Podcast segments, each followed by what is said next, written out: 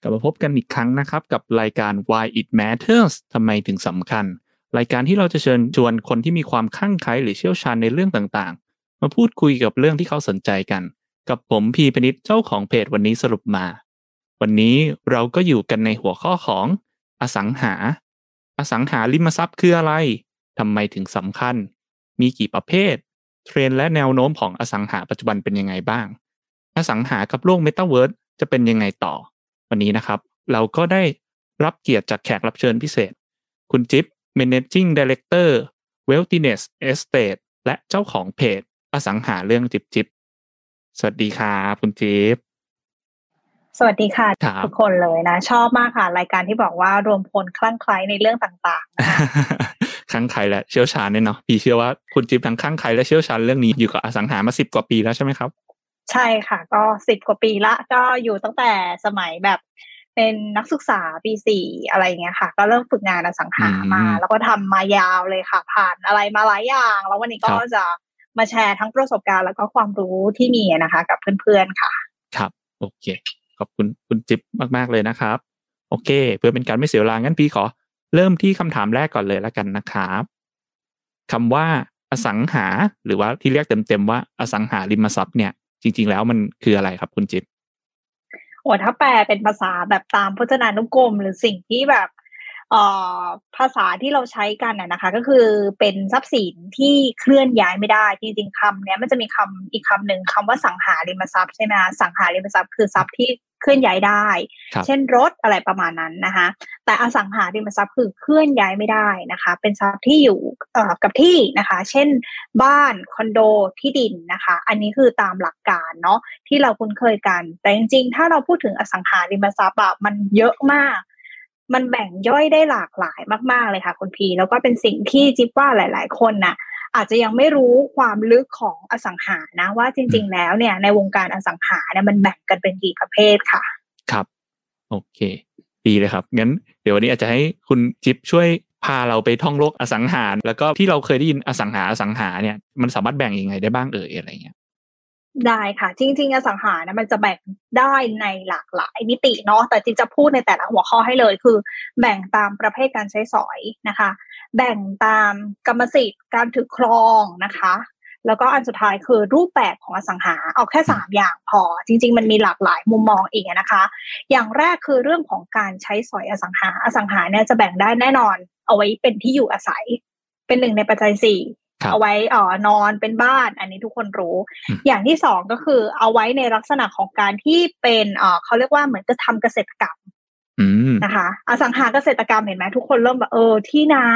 ครับปลูกทุเรียนนะคะ เริ่มมีเยอะนะคะ แล้วก็จะเป็นที่ดินที่ทำการเกษตรนะคะต่อต่อมาคืออสังหาประเภทพาณิชยกรรม อืมครับอืมพาณิชยกรรมคืออะไรก็อย่างเช่น โรง เขาเรียกว่าเอ่อเป็นเขาเรียกว่าห้างสรรพสินค้าอืมนะคะ หรือว่าจะเป็นในลักษณะของ commercial นะคะ office building นะคะครับเป็นพาณิชย์นะคะทั้งหมดนะคะต่อต่อมาคือเพื่อพักผ่อนนะคะอืมเพื่อพักผ่อนก็จะเป็นโรงแรม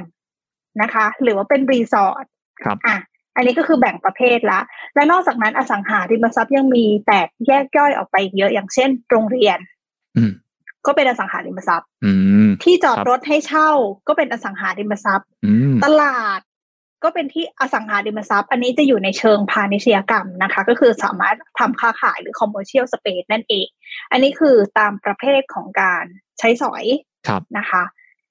ทีนี้มาดูเรื่องของการถือครองกรรมสิทธิ์อืมการถือครองกรรมสิทธิ์คือความเป็นเจ้าของในอสังหาริมทรัพย์เนี่ยแบ่งได้เป็นสองประเภทหลัก ๆ ใหญ่ ๆ นะคะ ก็คือเป็น freehold กับ leasehold อะอืมเริ่มจะไม่ค่อยคุ้นแล้วว่าครับเฮ้ยมันคืออะไรทำไมมันมีแบบ freehold กับ leasehold ด้วยนะคะ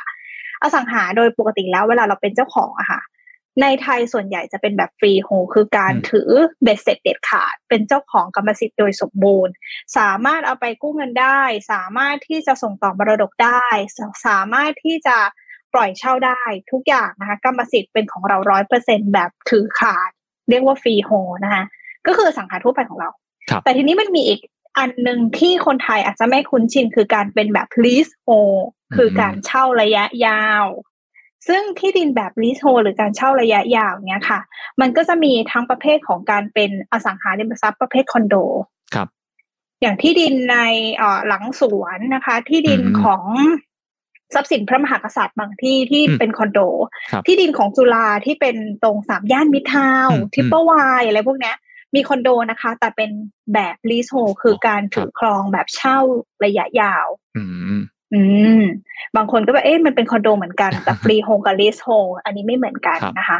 ซึ่ง leasehold อันนี้ก็ประมาณสามสิบปี หรือจะอ่าเป็น leasehold ในลักษณะของการเช่าที่โรงแรมครับ เราจะเห็นโรงแรมหลาย ๆ ที่เนี่ยบางทีเขาไม่ใช่เจ้าของที่นะคะ เขาเป็นเอ่อเป็นเขาเรียกว่าเอกชนมาเช่าที่อีกทีหนึ่งด้วยเช่นเดียวกัน แต่ว่า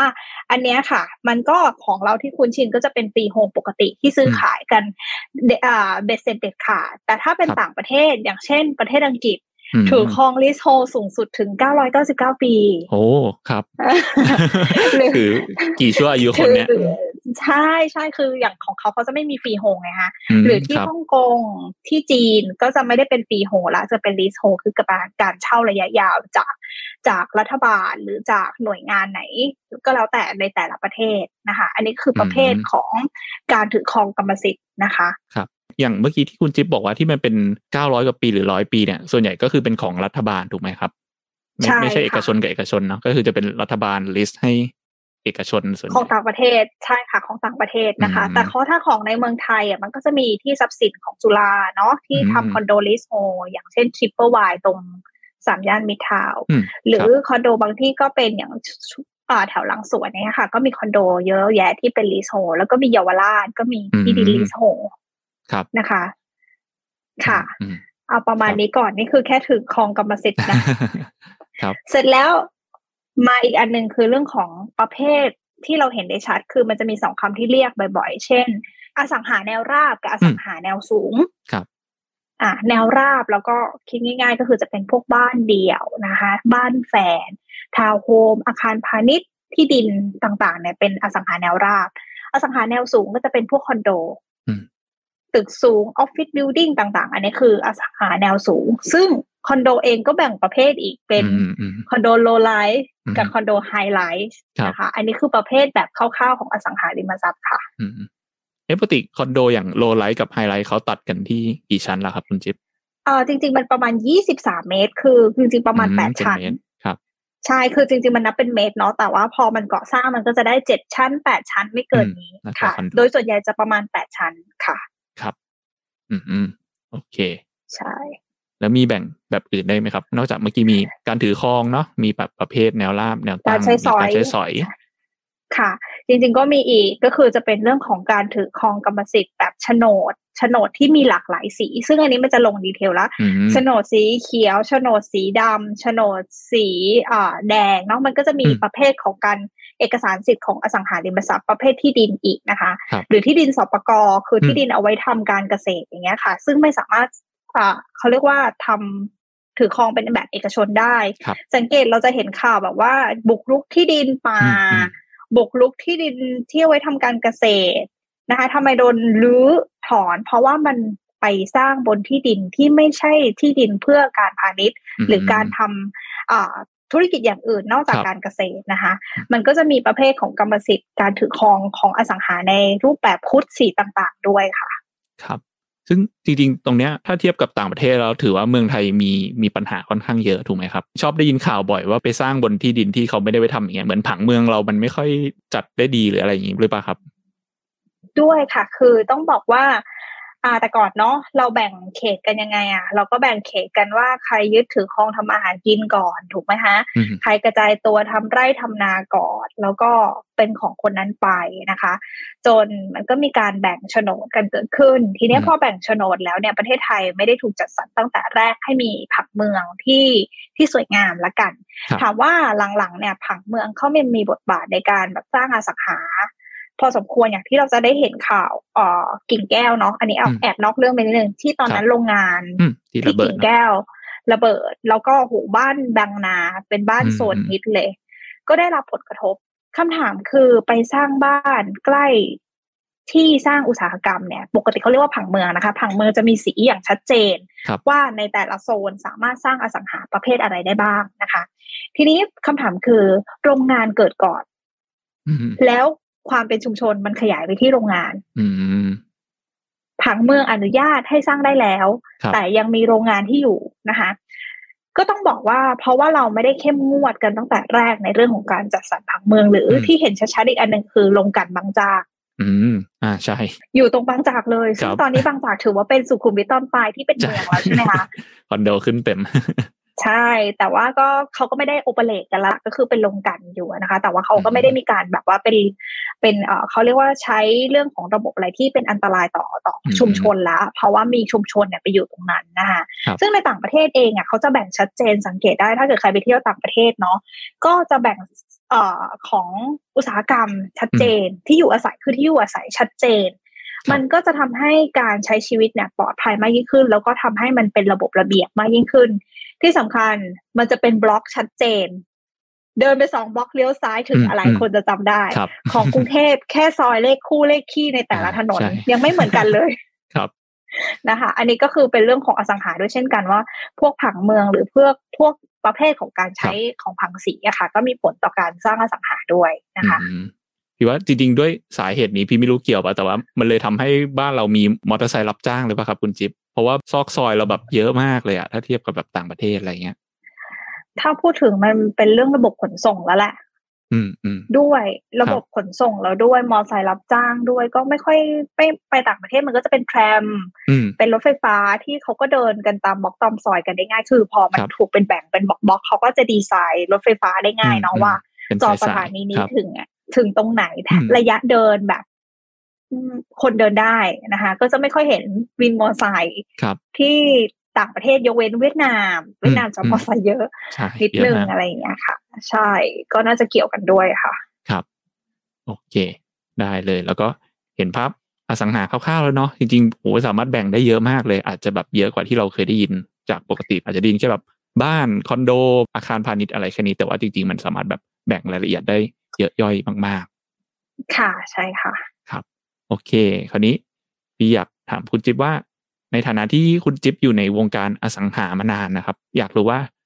ทำไมอสังหาถึงสำคัญ แล้วเกณฑ์ในการที่คนคนหนึ่งเนี่ย คิดว่าจะซื้อหรือว่าจะเช่าดีอะไรอย่างเงี้ย คุณจิ๊บมีคำแนะนำอะไรไหมยิ่งในสมัยนี้เนาะที่แบบหลาย ๆ อย่างในแบบคนรุ่นใหม่ ๆ อะ นิยมจะชอบเช่าเนาะเดี๋ยวนี้เรามีแบบเช่าหลายอย่างแล้วตั้งแต่สตรีมมิ่งเช่าหนังดูมีรถเดี๋ยวนี้มีรถแล้วด้วยเนาะแล้วก็บ้านก็จริง ๆ ก็แบบเป็นเรื่องที่คนเช่ามาตั้งนานแล้วอะไรเงี้ยก็เลยอยากจะถามความเห็นคุณจิ๊บว่า เออมีแบบคำแนะนำหรือเกณฑ์ยังไงไหมว่า ปกติเราจะเช่าหรือว่าซื้ออสังหาดีอะไรเงี้ยครับ ค่ะ ก็ต้องบอกนะคะจริง ๆ การเช่าหรือการซื้อสังหาเนี่ยเป็นเรื่องส่วนบุคคลในเรื่องของการบริหารการเงินหรืออะไรก็แล้วแต่นะคือบางคนซื้อก็จะได้ยินว่าให้ซื้อบ้านก่อนซื้อรถ อันนี้ไม่ค่อยเห็นด้วยนะ มันเป็นแบบอะไรอะไลฟ์โค้ดพูดซะมากกว่า แต่ว่าในความเป็นจริงแล้ว ถ้าเกิดเราจำเป็นต้องใช้รถอย่างจิบจิบซื้อรถก่อนซื้อบ้าน เพราะว่าเราใช้รถในการทำมาหากินอันนี้ก็ซื้อได้นะคะ ทีนี้การซื้อบ้านเนี่ยจิ๊บว่ามันอยู่ที่ความพร้อมของแต่ละบุคคล นะคะ ไม่ได้บอกว่าการซื้อบ้านคือความประสบความสำเร็จเหมือนแต่ก่อนล่ะ แต่ก่อนอะ รุ่นพ่อรุ่นแม่เราอะ จะแต่งงานอะ ผู้ชายมีบ้านยังใช่ปะถูกต้อง ต้องแบบต้องมีบ้านก่อนนะ ถึงจะส่งลูกสาวให้ไปอยู่ด้วยอะไรอย่างนี้ใช่ไหมครับแต่คือในสมัยนี้จื่อว่าความสำเร็จมันมีหลากหลายมิติมากกว่านั้น แต่เพียงแค่ว่าอสังหาเนี่ยมันเป็นปัจจัยสำคัญเป็นปัจจัยสี่ไงคือปัจจัยสี่ช่วงวิกฤตโควิดเนี่ยได้รับผลกระทบหมดยกเว้นเรื่องของอาหาร ร้านอาหารได้รับผลกระทบ อันนี้แยกก่อน ร้านอาหารได้รับผลกระทบ แต่หมายถึงธุรกิจอาหารโดยรวม คนก็ยังต้องกินเนาะครับ ใช่ที่พักอาศัยก็ต้องอยู่อาศัย เพียงแค่ว่าอาจจะมีการลดคอสในการเช่าลง จากเคยเช่าสองหมื่นหรือหมื่นห้าเพื่อประหยัดงบ จากเคยคิดจะซื้อก็เปลี่ยนเป็นเช่า เพราะสถานการณ์ไม่ค่อยสู้ดี ไม่รู้จะออกจากงานเมื่อไหร่นะคะหรือจากซื้อบ้านเคยคิดไว้จะสิบล้านเหลือสักแปดล้านก็พอ เพราะว่า เอ่อกู้ไม่ได้หรือกลัวภาระหนัก ใช่ไหมคะทีนี้คำถามคือว่าที่คุณพีถามว่าจะซื้อหรือจะเช่าดี อย่างแรกเลยเนี่ยจิ๊บว่าการซื้ออสังหาเนี่ยมันเป็นทรัพย์สินชิ้นใหญ่ และเป็นภาระผูกพันระยะยาว อืมครับ ซื้อเมื่อพร้อม และเข้าใจในเรื่องของการเป็นหนี้อสังหา คือบางคนอะ เข้ามาตอนนี้จิ๊บอะจิ๊บเป็นเอเจนต์ด้วยเนาะ property agent ก็จะเจอลูกค้าหลากหลาย น้องอายุยี่สิบเอ็ดยี่สองทำงานได้สี่เดือนผ่านโปรกู้ซื้อบ้านเลย อืม เกิดขึ้นเยอะมาก เพราะเขามองว่าเขามีความพร้อมในเรื่องหนึ่งคือคือ โอเค ครอบครัวมีบ้านอยู่แล้ว แต่เขาซื้อส่วนใหญ่เขาไม่ได้ซื้ออยู่เองกันนะคะ เด็กอืมเด็กสมัยนี้อืมซื้อไว้ลงทุนครับอืมซื้อไว้ปล่อยเช่า เพราะเขาเห็นว่าช่วงเนี้ยเป็นวิกฤตโควิดที่ราคาอสังหา ต่ำกว่าราคาที่มูลค่าจริง ๆ มันจะเป็นอืมอย่างเช่น ราคาควรจะสี่ล้าน เราซื้อได้สามล้านห้าครับ แล้วแถมตอนนี้เป็นอัตราดอกเบี้ยบ้าน หรืออัตราดอกเบี้ยขาลงอะนะคะครับดอกเบี้ยอยู่ที่ประมาณสองกว่าเปอร์เซ็นต์อืมปล่อยเช่าได้ถูกมากยิวสี่ห้าเปอร์เซ็นต์ครับเขาก็เลยมองว่าเออ มันก็ยังซื้อปล่อยเช่าได้อืมเพราะฉะนั้นมุมมองเด็กรุ่นใหม่มีสองมุมมองค่ะคุณพีที่จิ๊บเจอนะคะเอาคนรุ่นใหม่ก่อนครับคนรุ่นใหม่น้องๆเฟิร์สจ็อบเปอร์กู้ได้ง่ายขึ้นก็มีเยอะ เพราะว่าอืมเขายังไม่เคยเครดิตเสียคือไม่เคยมีหนี้ครับ แล้วหลากหลายธุรกิจเราต้องยอมรับนะคะ ว่าโควิดมีทางที่ธุรกิจเนี่ยที่เขาเรียกว่าขาลงอืมแล้วก็หลายธุรกิจขาขึ้นครับอืมมีขาขึ้นสองแบบขึ้นมาไก่หน้าผากหรือว่าขึ้นจริงๆครับนะคะขาขาขึ้นมีสองแบบโอเค อันนี้เขาขาขึ้นจริง ๆ ธุรกิจพวกออนไลน์ไออืมครับ shopping online โตมากอืมก็มาซื้ออสังหาในช่วงนี้ด้วยโอกาสหลาย ๆ อย่าง เขาซื้อมองเป็นทรัพย์สินการลงทุนตั้งแต่เด็กนะคะอืมกับอีกกลุ่มหนึ่งรู้สึกว่าก็เช่าไปดีกว่า เพราะค่าเช่าก็ราคาลดลง อ่าใช่แล้วเช่าอะ ภาระกับเราแค่หนึ่งปีอืมสัญญาเช่าหนึ่งปี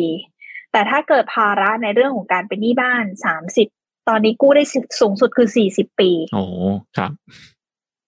ผ่อนยันลูกบวชถ้าไม่รีไฟแนนซ์นะคะ ยังไม่ครับหมดเลยนะคะเพ ราะฉะนั้นเนี่ยมันก็เป็นภาระที่แตกต่างกัน เพราะฉะนั้นอยากจะให้ดูความพร้อมของตัวเอง แล้วอันนี้พูดเสริมให้นิดนึงว่าจริง ๆ อยากจะเห็นโมเดลนี้เกิดขึ้นเหมือนกันอืมคือ subs- subscription model อ่าครับยังไม่เคยมีใครทำแต่เราก็คิดเออ Netflix เราก็ดูเป็นรายเดือนใช่ไหมครับเราก็ดูหนังได้เยอะแยะมากมายอืมหรือแบบเขาเรียกว่าอะไรอะ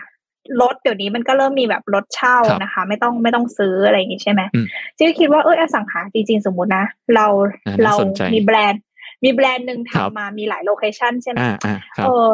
ช่วงเนี้ยทำงานแถวอโศกครับ subscription จะสามปีอยู่อโศก อืมอืมอะช่วงนี้ย้ายไปทองหล่อเอ้ยครัทบองหล่อกับอโศกใกล้กันเกินเอาเอาเป็นฝั่งทนแล้วกันครับ ฝั่งทนเออมีคอนโดนี้ไปเช่าอันนี้ได้ในราคาที่ถูกลงเพราะเราจ่ายเป็นแบบ subscription model ครับอ่าก็น่าสนใจ แต่ยัครังบไม่มีใครทำนะคะอืมค่ะ อืม ดูน่าสนใจนะครับคุณจิ๊บหรือว่าอาจจะ เราก็ได้เนาะหมายถึงว่าถ้าเรามี แต่อ๋อแต่ว่ามันต้องมันต้องดูด้วยว่ามีผู้เช่าหรือเปล่าตอนแรกผมคิดว่าเอ้ยถ้าเรามีหลายห้องแล้วแบบเป็น ให้ผู้เช่า subscribe เลือกได้หลายห้องอะไรเงี้ย แต่ว่าอันนั้นก็น่าจะต้องมีทุนเยอะหน่อยอะไรอย่างงี้จิ๊บว่าคนอาจจะรู้สึกว่าบ้านเป็นเรื่องใหญ่คือการย้ายบ้านที่มันเหนื่อยอืมย้ายบ้านที่มันเหนื่อย แล้วคนก็จะรู้สึกว่าบ้านตรงนี้มีคนเคยอยู่ขนาดบ้านมือสองอ่าเนี้ย เวลาลูกค้าจะซื้อเขายังแบบครับโละทิ้งเฟอร์นิเจอร์เก่าทั้งหมด แต่ถ้าเป็นอืม subscription มันอาจจะแบบไม่ได้เหมาะ เท่าไหร่นะเวลานี้อ่าแต่ในอนาคตก็ไม่แน่เหมือนกันครับนะนะคะ อืมอืมผมว่าอืมมีสิทธิ์นะครับ ก็ค่ะดูเป็นโมเดลที่น่าสนใจ ค่ะ ผมไม่แน่ใจนะ แต่ว่าผมเคยได้ยินว่า อันนี้อาจจะถามคุณจิ๊บเป็นความรู้แล้วกันว่า อย่างพวกบ้านมือสองอะ จริง ๆ ถ้าเป็นในต่างประเทศอะ ยิ่งมือสองมันยิ่งราคาขึ้นหรือเปล่าครับ แต่ว่าถ้าเป็นเมืองไทยส่วนใหญ่จะไม่ค่อยชอบบ้านมือสองกันเอออันนี้ผมไม่รู้ว่าแบบจริงหรือเปล่าเนี่ยแต่ว่าผมเคยได้ยินว่าแบบมือสองอย่างอเมริกาเงี้ย ยิ่งถ้าเคยคนเคยอยู่มาแล้วนะราคามันจะยิ่งขึ้นเลยอะไรเงี้ย อืมอืมก็ต้องตอบอย่างนี้ค่ะ คืออเมริกาสังหาราคามันยิ่งขึ้นมันไม่ได้ยิ่งขึ้น เพราะว่าคนไปอยู่แล้วราคามูลค่ามันขึ้น มันขึ้นเพราะมูลค่าของที่ดินละกันอืมตอบแบบนี้นะคะ มูลค่าของที่ดินคืออสังหาที่อเมริกาเนี่ย จิ๊บเข้าใจว่าด้วยความที่โซนนิ่งในการสร้างอสังหาเขาถูกจำกัด ว่าเอ้ยอืมตรงเนี้ยคือที่อยู่อาศัยครับคือโซนที่อยู่อาศัยอะไรอย่างเงี้ยค่ะ คนก็อยากจะอยู่โซนนี้ สมมติอืมอยากอยู่โซนนี้ มันก็มีที่มีที่ดินคือต้องบอกว่ามันเป็นอะไรที่ลิมิเต็ดมันสร้างใหม่ไม่ได้ครับ ในราคาต้นทุนเดิมนะคะครับบ้านแบบเดียวกันพอเวลาผ่านไป ต้นทุนก่อสร้างอาจจะใกล้เคียงเดิม แต่ต้นทุนที่ดินมาไม่เท่ากันเนี่ย มันก็ทำให้ value ไม่ไม่เท่ากันละมันเลยทำให้ราคาอสังหาของที่อย่างเอาเอาอเมริกาแล้วกันค่ะ ขึ้นโดยเฉพาะช่วงโควิดที่ผ่านมามอเมริกาอสังหาราคาขึ้นนะคะ ครับ โอ้คือ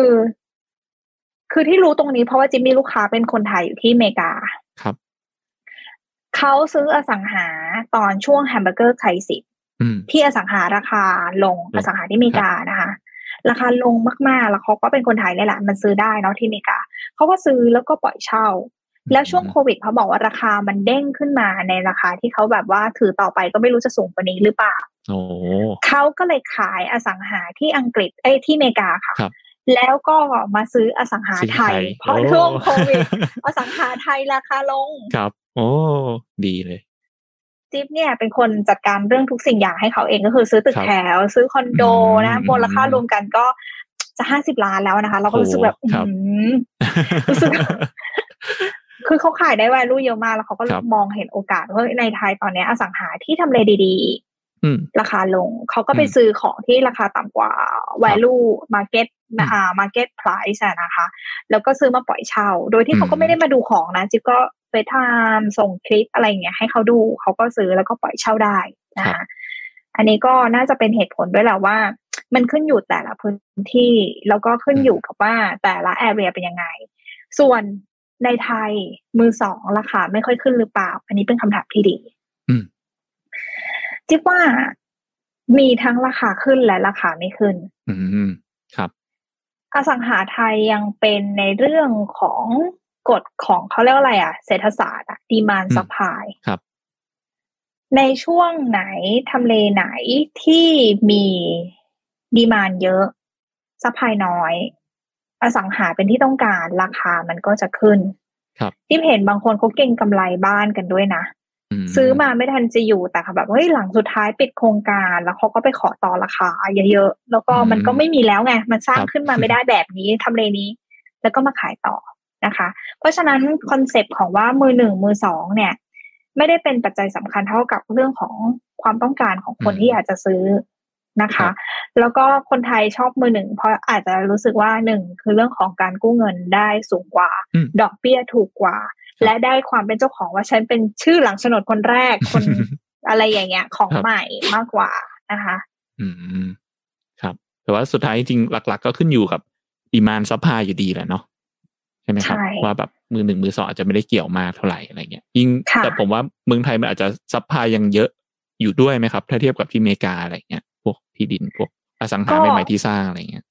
ถ้าถามมันจะมี oversupply ในบางทำเลแล้ว ที่อืมในช่วงโควิดลดราคามาขนาดไหนมันก็ขายไม่ได้ครับนะคะ ก็มี หรือบางที่เขาเรียกว่าสร้างไม่ทันขายก็มีครับอ่าอย่างจิ๊บมีรุ่นพี่เป็น developer นะผู้พัฒนาอสังหาหลายเจ้าอย่างเงี้ยค่ะอืมเขาก็สร้างบ้านแล้วเขาบอกว่าเนี่ยตอนเนี้ยหนึ่งคนงานขาดสองอืมคือแบบอ่าเรื่องของการติดโควิดเนาะมันครับก็จะแบบคนงานก็จะยิ่งเหมือนอืมทำงานได้ ได้ไม่เต็มที่ครับวัสดุแพงขึ้นอืมอะไรวัสดุอย่างเงี้ยแพงขึ้นค่ะ แล้วก็ทำให้บ้านพวกแบบสิบล้านยี่สิบล้านนะคือขายดี ต้องบอกว่ามันก็อ่าอย่างที่บอก มันมีทั้งคนกระทบเรื่องโควิด แล้วก็มีคนทั้งไม่กระทบ แล้วก็คนครับบางคนเนี่ย พอมันต้อง work from home เนี่ยอืมปกติอืมเจอกันแค่เช้าแค่เย็น ตอนนี้มันเจอกันทั้งวันก็รู้สึกครับบ้านเล็ก อยากอืมซื้อบ้านเพิ่มอะไรครับอย่างเงี้ย มันก็เป็นการแบบเฮ้ยตลาดอสังหา มันก็กลับมาคึกคักในบางอืมทำเลเหมือนกันนะคะครับใช่อืมโอ้ปัจจัยมันเยอะเหมือนกันเนาะที่ว่าแค่ใช่แค่ช่วงโควิดนี่ก็มีแบบ ขึ้นลงแบบเยอะเหมือนกันเนาะอย่างบ้านอะไรเงี้ย พี่ก็รู้สึกเหมือนกันว่าตอนนี้ช่วงนี้คนแบบหาบ้านเยอะขึ้นด้วย แล้วก็แบบราคาแพงขึ้นด้วย ยิ่งแบบมีสงครามวัสดุขึ้นอีกอะไรเงี้ยค่าก่อสร้าง ใช่ค่ะเหล็กขึ้นแล้วนะคะอืมน้ำมันขึ้นทำให้ค่าขนครัส่บงขึ้น แล้วก็แรงงานแน่นอนเราเอาแรงงานใหม่เข้ามาในประเทศค่อนข้างลำบากอืมแล้วก็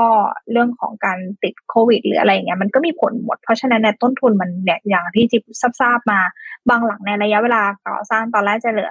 สี่เดือนอย่างเงี้ยมันก็ถูกเลื่อนไปหกเดือนเจ็ดเดือน เพราะเรื่องของปัญหาในช่วงโควิดที่ผ่านมาค่ะ ครับอืมโอเค ได้เลย อันนี้เราพูดถึงปัจจุบันอยู่เนาะเดี๋ยวเราจะเข้าไปค่ะถึงอนาคตเนาะเดี๋ยววันนี้คุณจิ๊บมีแบบเตรียมเรื่องเกี่ยวกับ Metaverse อะไรอย่างงี้มาด้วย ก็เดี๋ยวอาจจะใช่ขอคลิป คุณจิ๊บแบบคร่าวๆนะว่าการที่เราจะเลือกซื้ออสังหาสักที่หรือว่าเลือกเช่าอะไรเงี้ย เราแบบควรใช้เกณฑ์อะไรพิจารณาบ้างอะไรเงี้ย ถ้าคนมาฟังวันนี้อย่างเราแบบเออกำลังตัดสินใจอยู่หรืออะไรเงี้ยครับ โอเคได้เลยก็การซื้ออสังหานะการลงทุนอสังหาเนี่ยมันเป็นตัวเลือกหนึ่งในการลงทุนสมัยนี้นะคะ ซึ่งก็ต้องบอกว่าเป็นเขาเรียกเป็นการลงทุนดั้งเดิมที่มีมานานแล้วก็เศรษฐี หรือคนที่มั่งมีในประเทศนี้ก็ลงทุนกันเยอะแยะ ไม่ว่าจะกว้านซื้อที่ดินกว้านซื้อโรงแรมอย่างช่วงที่ผ่านมาเราได้ยินข่าวเยอะแยะมากมายว่าเจ้าใหญ่ๆไปซื้อสังหาในช่วงนี้เยอะนะคะ ช่วงโควิดที่ผ่านมาทำให้เราเห็นชัดว่า ถึงแม้จะมีการลงทุนอื่น ๆ ที่หวือหวากว่าอสังหาอย่างเช่นคริปโตแน่นอน NFT หุ้นนะคะ หลากหลายอย่างแต่มันมีความผันผวนค่อนข้างสูง เพราะฉะนั้นอสังหายังเป็นตัวเลือกหนึ่งในการลงทุนที่มั่นคงและยั่งยืนจิบมองอย่างนี้นะคะ เทคนิคในการเลือกซื้ออสังหาจริง ๆ แล้วเนี่ยแน่นอนคนที่ผ่านมาจะพูดแค่ว่า ซื้ออสังหาก็แค่ location location location น่าจะเคยได้ยินมาว่าทำเลทำเลทำเลดียังไงก็ลงทุนได้ แต่พอผ่านวิกฤตโควิดมาจิ๊บว่ามันไม่ใช่แค่นั้นครับ จากประสบการณ์เนี่ย location แน่นอนเป็นอันดับหนึ่ง priority แรกในการดูนะคะว่า location นั้นดีหรือเปล่า ไม่ว่าจะเป็นบ้านคอนโด อาคารพาณิชย์นะคะต้องดูก่อนว่า location ดีไหมสองสิ่งที่ต้องดูต่อมาคือเรื่องของเขาเรียกว่ากลุ่มเป้าหมายในการปล่อยเช่าสุดท้ายในช่วงโควิดที่ผ่านมาค่ะ การลงทุนในสังหาปล่อยเช่าที่มีผู้เช่าตลอดคือช่วงราคาที่ปล่อยเช่าประมาณแปดพันถึงไม่เกินสองหมื่น อืมครับน่าสนใจใช่ไหมคะว่าแปดพันถึงสองหมื่นทำไมยังมีกำลังเช่าที่แข็งแกร่ง ต้องบอกว่าเป็นกลุ่มคนที่เป็นทั้งคนไทยแล้วก็ต่างชาติได้พอเราไม่มีตลาดต่างชาติเข้ามาเราเห็นชัดเลยว่าตลาดไหนที่มันรอดก็คือตลาดที่เป็นอีโคโนมีคือปิดโควิดยังไงฉันก็ต้องต้องมีที่อยู่อาศัยนะคะก็จะเป็นกลุ่มคนไทยแปดพันหมื่นห้าสองหมื่นเนี่ยเป็นตลาดที่ค่อนข้างแอคทีฟนะคะผู้เช่าได้ง่าย เราในฐานะคนลงทุนล่ะ อย่าไปมองว่าอะไรคือสิ่งที่เราชอบ ต้องมองว่าอะไรคือสิ่งที่ผู้เช่า ชอบแล้วก็ปล่อยเช่าได้เรื่อยๆนะคะ นี่คือเทคนิคที่สองว่าต้องดูกลุ่มเป้าหมาย จริงๆ เรียกว่าต้องชัดเจนเลยนะว่า อันนี้รวมถึงถ้าคนจะอยู่อาศัยเองด้วยเราก็ต้องชัดเลยนะว่า เราจะซื้อที่นี่ตกลงจริงๆเราอยากไว้ลงทุนหรือว่าแบบอยากไว้อยู่อาศัยเองอะไรเงี้ยมันจะได้มีเป้าหมายในการเลือกที่ถูกต้องเนาะ เพราะว่าถ้าสมมติเราจะอยู่อาศัยเองก็จะเป็นอีกแบบหนึ่งเลยใช่ไหมครับแต่ว่าถ้าเป็นแบบให้คนเช่าเนี่ยก็จะเป็นแบบที่คุณจิ๊บบอกเลย เราจะได้เลือกสังหาให้มันตรงกับคนเช่าที่เราอยากได้อะไรเงี้ยจริงๆ เป็นคำถามที่ดี แล้วก็เป็นสิ่งที่ควรจะต้องคำนึงไว้ตั้งแต่แรก เป้าเขาเรียกว่าวัตถุประสงค์ในการซื้อสังหา มีสองวัตถุประสงค์หลักๆ คืออยู่เองหรือลงทุนใช่ไหมคะแต่สิ่งที่จิ๊บเจอคือ เอ๊ไม่รู้ว่าจะอยู่เองหรือเปล่า เอ๊หรือจะลงทุนก่อนแล้วค่อยอยู่เองอะกึ่งกึ่งเพราะฉะนั้นแฟกเตอร์ในการเลือกไม่เหมือนกันอยู่เองจิ๊บว่าความชอบเป็นหลักจิ๊บชอบโซนสุขุมวิทแต่ว่าสุขุมวิทเนี่ย ถ้าซื้อปล่อยเช่าอะโหยิวไม่ค่อยดีเลยอะผลตอบแทนมันไม่ค่อยดีเลยเพราะราคาอสังหามันสูงมาก แล้วถ้าจิ๊บมีงบซื้อแค่หกเจ็ดล้านหนึ่งห้องนอนปล่อยเช่าได้ไม่ work เลย มันต้องสองห้องนอนสิบกว่าล้านถึงจะปล่อยเช่า work อะมันเริ่มขัดกับการอยู่เองและการลงทุนละ แต่ถ้าเรามาอย่างชัดเจนว่าลงทุน เรามีสิบล้าน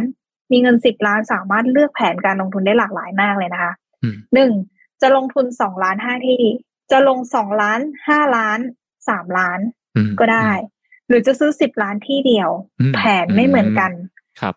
ขึ้นอยู่กับวัตถุประสงค์เลยว่า อยากจะได้อะไรจากการลงทุนในครั้งนี้อืทีนี้โอเค พอดูกลุ่มเป้าหมายในการปล่อยเช่าอย่างที่บอกต้องชัดเรื่องวัตถุประสงค์กลุ่มเป้าหมายเนี่ย ถ้ามีหลายกลุ่มได้ก็ดี หรือกลุ่มเป้าหมายที่ชัดได้ก็ดีอย่างเช่น ช่วงโควิด มหาลัยปิด แต่คอนโดใกล้มหาวิทยาลัยบูม อืมนะครับ เพราะราคามันไม่สูงล้านกว่าบาทแต่ปล่อยเช่าได้แปดพันอะไรเงี้ยค่ะ ถ้าคิดเป็น return on investment หรือ yield เนี่ยมันได้สูงกว่า แล้วก็เขาก็มีความเชื่อเหลือเกินว่าการเรียนออนไลน์มาแทนที่การเรียนออฟไลน์ไม่ได้ อืม อืมครับ แล้วช่วงโควิดที่ผ่านมาถูกต้องคือเราแบบโหนั่งเรียนช่วงนี้จิ๊กก็สอนมหาลัยก็รู้เลยว่าเด็กๆชอบที่จะแบบมาเจอกันมาเป็นสังคมมิงโก้กันมากกว่า หรือว่าการที่อาจารย์ต้องมาสอนออนไลน์ที่ว่ามันค่อนข้างที่จะเหนื่อยพอสมควรนะคะ เพราะฉะนั้นเนี่ยมันก็จะมีการปรับเปลี่ยนหลังจากนี้นะคะ ก็ต้องดูกลุ่มเป้าหมายที่ชัดเจนด้วย หรือถ้าเกิดเป็นคอนโดใกล้รถไฟฟ้าต้องสายไหนล่ะที่เป็นสายหลักในการปล่อยเช่าราคาสังหาสามล้านบาท ย่านสุขุมวิทตอนปลายกับสามล้านบาทย่านพหลโยธินสะพานใหม่ ราคาสามล้านเท่ากันครับพื้นที่อาจจะได้ไม่เท่ากัน แต่ปล่อยเช่าสุขุมวิทตอนปลายได้ดีกว่านะ อืม ครับทั้งที่ขนาดเล็กกว่าเนาะถ้าเป็นสุขุมวิทใช่ ใช่ เพราะอะไร ต่างชาติคุ้นชินกับโซนนี้มากกว่าครับคนให้ค่าเช่าในโซนนี้มากกว่า เพราะเรื่องของการเดินทางรถไฟฟ้าที่เข้าเมืองเข้าอโศกเข้าสยาม เสียค่ารถไฟฟ้าน้อยกว่าไปนู่นสะพานใหม่อืมกว่าจะเข้ามาทีเนี่ยค่ารถไฟฟ้ามันแพงกว่า แล้วมันเป็นย่านที่เป็น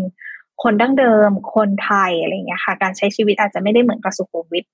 ตอนปลายหรือสุขุมวิทตอนกลางเท่าไหร่ครับโหมันเป็นดีเทลที่เยอะมาก เพราะฉะนั้นเนี่ย อันเนี้ยก็ต้องไปศึกษาว่าในแต่ละทำเลเนี่ย คนอยู่เป็นใคร ผู้เช่าเป็นใคร ค่าเช่าเท่าไหร่ ใช้ระยะเวลาในการปล่อยเช่านานไหมอืมอืมนะคะ อันเนี้ยก็สำคัญ แล้วก็ข้อสุดท้ายอันนี้ย้ำเตือนไว้เลยนะคะ ก็คือเรื่องของผู้พัฒนาอสังหา อืมครับ คนอาจจะไม่ค่อยพูดเรื่องนี้ แต่จิ๊บอยากจะพูดตลอดว่า developer หรือผู้พัฒนาอสังหา มีผลต่ออย่างแรกคุณภาพของอสังหา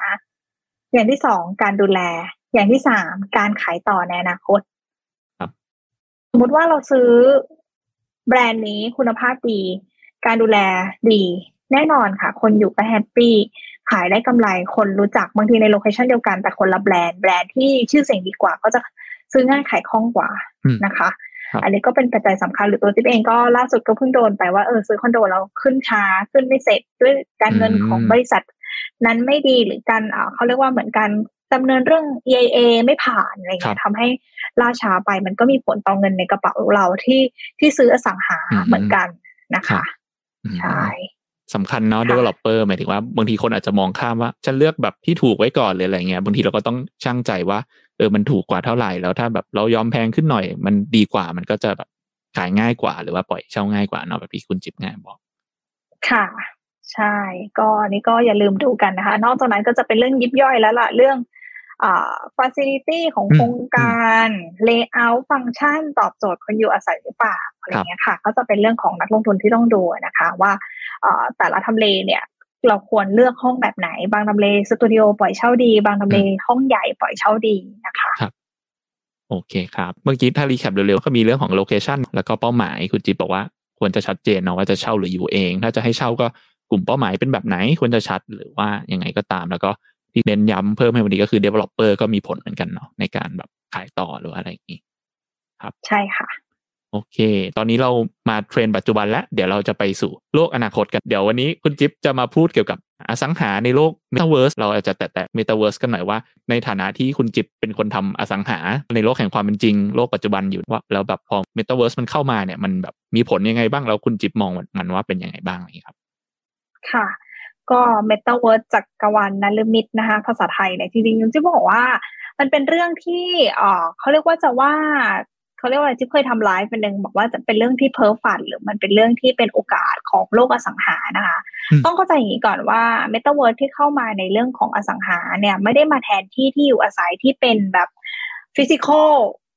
ของจริงอืมแต่การมาของ Metaverse ทำให้เพิ่มช่องทางการทำการตลาดอืม ถ้าพูดแบบ recap ง่ายๆเลยนะครับเหมือนแต่ก่อนน่ะ ขายอสังหาเราต้องพึ่งป้าย โฆษณาบิลบอร์ดอืมและคนโบกธงหน้าโครงการถูกไหมครับเนี่ยคือการตลาดอสังหา แต่เดี๋ยวนี้มันก็จะมีเริ่มมีออนไลน์ มีไลฟ์ขายของมีอะไรสามหกศูนย์มีนู่นนี่นั่นเยอะแยะมากมาย อันนั้นน่ะคือเรื่องของการที่ Metaverse เนี่ยจะเข้ามาในลักษณะของเป็นช่องทางในการทำการตลาดมากกว่าการอ่ามมาแทนที่อสังหาครับ แต่ทีเนี้ยคนก็จะเข้าใจว่า เอ้ย Metaverse อะมันมันจะเข้ามาในหลากหลายธุรกิจตอนนี้จิ๊บเห็นแล้วนะ ก็อย่างบางธุรกิจเนี่ยเริ่มเชื่อมระหว่างสินค้าที่มีอยู่ในโลกปัจจุบันอย่างเช่น Adidas อืมอืมครักับบบอเอฟนะคะอืมถ้าใครรู้จักแต่ไอตัว NFT ที่เป็นรูปลิงลิงลิงนะเบื่อครับอ่าใช่ ก็แบบมีการไปเอ็กการทำชุดที่อยู่ในอืม Metaverse เป็นคอลเลกชันของของเขาในของอืม Adidas นะคะครับหรือมีการแบบจัดแสดงนิทรรศการอืมจัดคอนเสิร์ตในโลก Metaverse ครับมันคือช่องทางในการทำการตลาดอืมแต่ทีนี้ในชีวิตจริงอะถามว่าที่จะไปนั่งทำงานใน Metaverse เนี่ยก็อาจจะไม่ได้เกิดขึ้นในเร็ววันนี้ แต่ไม่ได้ครับบอกว่าในอนาคตจะไม่เกิดนะครับก็จิ๊บเคยไปไลฟ์ในโลก Metaverse กับเพื่อน คือจิ๊บไปอยู่ในร่างจริง ครับ เพราะว่าจิ๊บไม่ได้ซื้อไอตัว ตัวอ่าแว่น VR เนอะอะไรอ่าครับชาวแว่น VR ก็คือเราก็รู้สึกว่าเรายังไม่ได้แบบอินขนาดนั้นในการที่จะซื้อ เพื่อนก็จะอยู่ในโลก Metaverse อยู่อยู่จังอยู่เชียงใหม่ คนหนึงอยู่เชียงใหม่ คนหนึงอยู่ลังสิตคนหนึงอยู่อุทัยคนหนึงอยู่กรุงเทพแล้วไลฟ์รวมกันในร่างของอวตารและโลกของความเป็นจริงครับแล้วอันนั้นเพื่อนที่เขาใส่เขาก็บอกว่าเนี่ยมันเหมือนเราสัมผัสสกิดกันได้เลยนะ แต่แค่มันสกิดไม่โดนกันแค่นั้นเอง มันก็เป็นมิติใหม่ของการใช้ชีวิต ที่หลากหลายมากยิ่งขึ้น อย่างแต่ก่อนเลยจิ๊บว่าคุณพีน่าจะทันว่า ตอนเด็กๆ เราไม่มีมือถือนะอืมครับ ตอนอยู่ประถมไม่มีมือถือรอพ่อแม่มารับคือต้องรอ ใช่ใช่เราก็ต้องไปกดอีอีโทรศัพท์ตู้อ่าครับ ว่าแบบ เออรออยู่ตรงยอดนี้เรียนนะนะรอไม่ก็มีการ์ดนะใช่มีช่วงหนึ่งมีการ์ดอ่ามีการ์ดเพจเจอร์อะไรอย่างเงี้ยครับเออ ให้มารับตรงนี้เวลานี้ณเวลานั้นเราใช้แบบนั้น แต่วันเนี้ยคือเรามี iPhone เราก็ปรับเปลี่ยนไปใช้ iPhone โดยที่ครับ วันนี้ขาดได้ไหม iPhone หรือว่าอืมโทรศัพท์มือถือเนี่ย ก็รู้สึกชีวิตวุ่นวายและหวาใช่วุ่นนะคะ เหมือนกันค่ะ Metaverse ก็จะมาแบบค่อยๆ แทรกซึมเข้ามาในโลกของความเป็นจริงครับเด็กๆ ตอนเนี้ยแรกเกิดมาใช้ iPad เลยพ่อแม่ให้ดูอืมการ์ตูน ดู YouTube เขาเกิดมาพร้อม iPad แล้ว เพราะฉะนั้นการมาของ Metaverse จะไม่ได้แปลกอะไรสำหรับเขาเลย อืมอืมครับครับ แล้วทำไมในวงการอสังหาถึงจะไม่ปรับเปลี่ยน มันก็ต้องมีการปรับเปลี่ยนที่อยู่อาศัยให้เหมาะกับคนในเจนใหม่ครับๆนะคะ ประมาณนั้นอืมอืมอืมน่าสนใจค่ะ แล้วก็อะเมื่อกี้ขึ้นสไลด์มาเราไม่ได้พูดถึง โอเค ก็คืออันเนี้ยเป็นเป็นแค่ในวงการอสังหานะคะ ว่ามีคนในวงการอสังหา หรือผู้นำในวงการอสังหาเนี่ยพูดถึง Metaverse ยังไงบ้างพอดีเอาภาพมาให้ดูก็คือ อันนี้เป็นของ InQDC นะคะ ก็คือนำร่องสร้างบ้านคอนโดเสมือนจริงบน Metaverse นะคะ ก็มีไปการไปไปเอกกับอ่าทรานลูเซียเนาะอืมซึ่งตรงเนี้ยเขาก็เป็นแผนในการที่จะพัฒนาอยู่ยังไม่ได้ทำออกมาให้เกิดขึ้นจริง การไปสร้างบ้านคอนโดเสมือนจริง ในที่นี้ไม่ได้เป็นการสร้างเพื่อให้เราไปอยู่อาศัย อืมครับแต่จิ๊บมองว่ามันเป็นการสร้างเพื่อให้คนแบบเฮ้ยอยากไปดูบ้านตัวอย่างอะ มันเสียเวลามากเลยกับการที่ต้องไปดูของจริงอะ ถ้าเรามีแว่น ไปดูในโลกเสมือน มันก็น่าจะดูแบบคล้ายกับของจริงไหมอืมหรือได้บรรยากาศอีกแบบหนึ่งครับอย่างนั้นมากกว่านะคะอืมมันเลยเป็นที่มาว่า เออมันไม่ได้มาแทนที่บ้าน หรือคอนโดที่มีอยู่บนโลกจริงสัเท่าไหร่อืมอืมนะคะทีนี้คุณพีน่าจะเคยได้ยินเรื่องนี้อืมที่ดิน ครับ ที่ดินใน Sandbox อืม เนี่ยมันก็จะเป็นแปลงอย่างเงี้ยเหมือน The Sim City ไหมคือเราครับเล่นไปมันก็จะเป็น The Sim City ก็เป็นที่ดินที่มียอดขายนะ อันนี้เป็นข่าวเก่าแล้วนะคะมากกว่าสามร้อยล้านดอลลาร์ครับ คิดเป็นเงินเท่าไหร่เนี่ย กดเครื่องเล่นคิดเลขเนี่ย มันเยอะมากมันเยอะกว่าโปรเจกต์อสังหาอีกครับคำถามคือที่ดินที่มันมีมาอย่างเงี้ย มันมันทำอะไรได้อะมันก็สามารถไป create กิจกรรม create งานในนั้นคำว่างานคืออะไร มีงานซัมซุงไปจัดในเมตาเวิร์สเป็นอืมนิทรรศการ มีเอ่อจัดคอนเสิร์ต Ralph Lauren เดี๋ยวไปจัดเดินแฟชั่นอืมครับ อะไรอย่างเงี้ย มันกลายเป็นแบบเอาแทน Impact Arena เมืองทองธานีไปแล้วนะคะอืมแต่คำถามคือมันก็ไม่ใช่ว่าทุกคนจะเข้าไปอยู่ในโลกนั้น เพียงแค่ว่าเป็นคนบางส่วนที่อยู่ในโลกใหม่ อยากจะเข้าไปทำการ engagement ในโลกนั้นมากกว่าที่จะไปใช้ชีวิต ครับ อืมจิ๊บมองไปแบบนี้ คุณพีได้มีซื้อไว้สักสักดอทไหมคะไม่ไม่มีครับ ซื้อไม่ไหว ราคาขึ้นเร็วกว่าที่ดินจริงนะคะครับ หรือว่าอันนี้จิ๊บให้ดูก็คืออะอย่างอันนี้ Property Perfect อะนะคะเขาก็เหมือนไปทำที่ดินโลกเสมือนไว้ละครับนะคะ ก็คือไปจับจองที่เอาไว้ก่อนเผื่อในอนาคตที่จะเป็นช่องทางในการทำ marketing แหละอืมนะคะ แล้วก็อย่าง SC Asset นะคะ เป็นเจ้าแรกที่แถลง business direction ใน metaverse นะคะ ก็คือว่าใช้ CEO เนี่ยเป็นอวตารเข้าไปอืมแล้วก็แถลงแผน แล้วก็มีภาพโปรเจกต์ต่างๆ ของเขาที่จะสร้างในอนาคตเนี่ยนะคะครับซึ่งตอนเนี้ยเขาก็บอกว่าเออ มันก็น่าสนใจและทาง developer แต่ละเจ้าก็มีการศึกษาเรื่อง metaverse เนี่ยกันอยู่ แล้วก็อืมต้องลองดูตามเทรนด์ของผู้บริโภคอีกทีหนึ่งว่าครับแล้วเทรนด์ไหนที่เหมาะกับการทำอสังหาอืมนะคะแล้วก็อันนี้อันนี้ภาพ อ่า อันนี้ของบิตครับนะคะก็คือไปจับกับ Metaverse Thailand Metaverse Thailand ก็คือจะเป็นที่ดินทองหลงทองหล่ออะไรอย่างครันี้บเลยนะครับแล้วก็เหมือนแบบไปจับจองกันในนั้นเลยนะครับที่ก็ซื้อไม่ทันเหมือนกันนี่อันนี้ขยายความสำหรับผู้ฟังเนาะอาจที่อาจจะไม่เคยได้ยินมันจะมีโครงการชื่อค่ะ Metaverse Thailand ใช่ไหมครับ ซึ่งเขาใช่ค่ะจะสร้างโดยเหมือนจำลองจากพื้นที่ตามจริงของประเทศไทยเลยถูกไหมครับ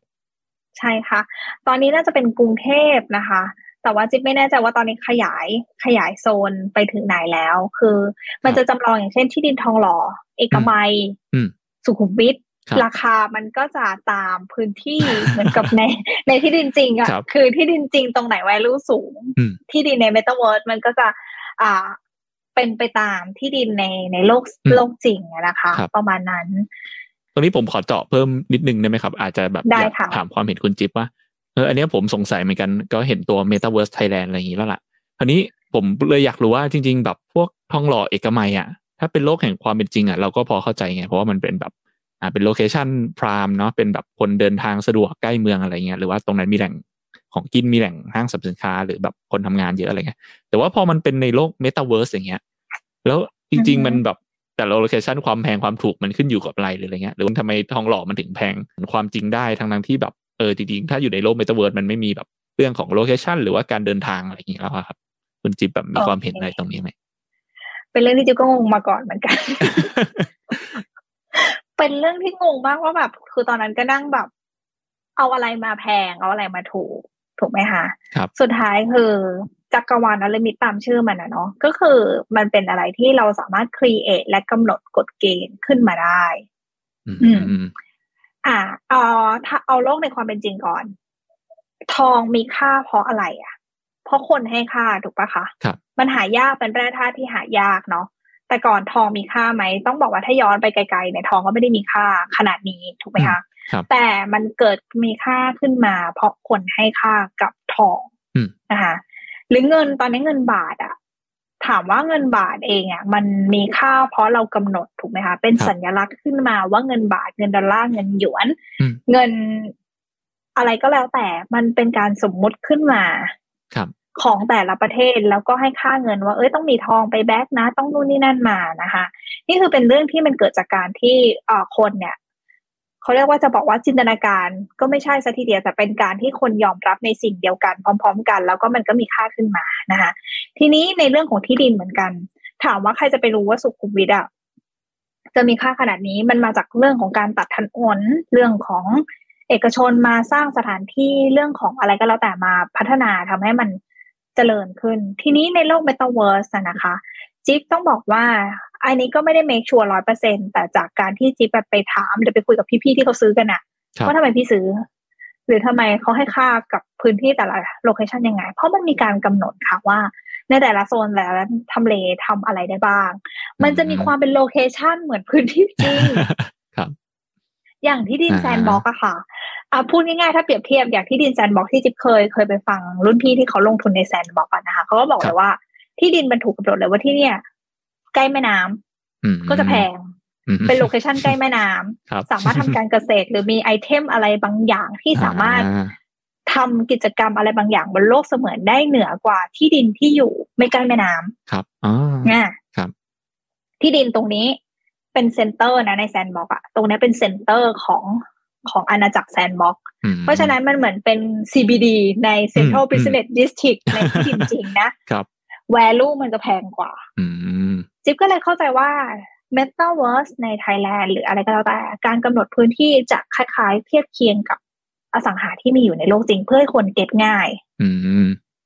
ครับบางนาทองหล่อทองหล่อแพงกว่า เพราะว่ามันอืมอาจจะมีในเรื่องของการพัฒนาอะไรได้มากกว่า หรือเป็นที่ดินที่เหมือนกับเราจับจองได้ง่ายกว่า เหมือนอารมณ์แบบจองล็อกใน